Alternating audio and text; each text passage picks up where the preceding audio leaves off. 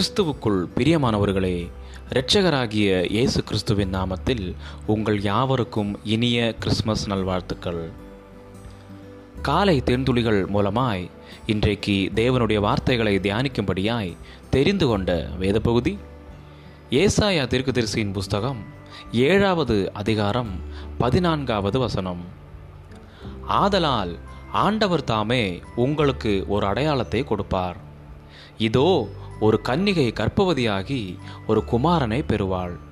அவருக்கு இம்மானுவேல் என்று பெயரிடுவாள்.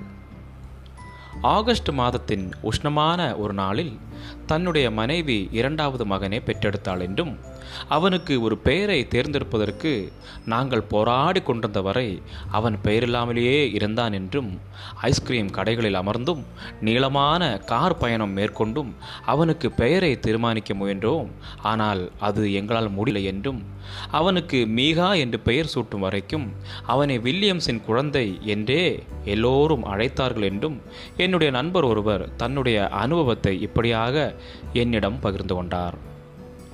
நேர்த்தியான ஒரு பெயரை தேர்ந்தெடுப்பது சற்று வெறுப்பான ஒன்று. உலகத்தை நித்திய மாற்றத்திற்குள் கொண்டு வரும் இலக்குடன் இவ்வுலகத்திற்கு வந்த தேவனை போல் நாம் இல்லை. ஆகாஷ் ராஜாவின் விசுவாசத்தை பலப்படுத்தி கொள்ளும் பொருட்டு ஏசாயா தீர்க்கதரிசியின் மூலமாய் தேவனிடத்தில் ஒரு அடையாளத்தை கேட்கும்படிக்கு தேவன் ஆகாஷை ஏவினார். அடையாளத்தை கேட்க ராஜா மறுத்தாலும் தேவனாகவே ஒரு அடையாளத்தை கொடுக்கிறார். இதோ, ஒரு கன்னிகை கர்ப்பவதியாகி ஒரு குமாரனை பெறுவாள். அவருக்கு இம்மானுவேல் என்று பெயரிடுவாள். தேவன் அந்த பிள்ளைக்கு பெயரிடுகிறார். அந்த பிள்ளையானது நம்பிக்கை இழந்திருக்கிற மக்களுக்கு நம்பிக்கையின் அடையாளமாக இருப்பார். இயேசுவின் பிறப்பை பதிவு செய்யும் மத்தேயு அந்த பெயருக்கு புதிய அர்த்தத்தை கொடுக்கிறார். இயேசு இம்மானுவேலாயிருப்பார். அவர் தேவனுடைய ஸ்தானாதிபதியாக மட்டுமல்லாது பாவத்தினால் நம்பிக்கை இழந்திருந்த மக்களை மீட்கும் பொருட்டு மாம்சத்தில் உதித்த தேவனாயிருப்பார். தேவன் நமக்கு ஒரு அடையாளத்தை கொடுத்திருக்கிறார். அவருடைய குமாரனே அந்த அடையாளம். அவருடைய குமாரனுடைய பெயர் இம்மானுவேல், அதாவது தேவன் நம்மோடு இருக்கிறார்.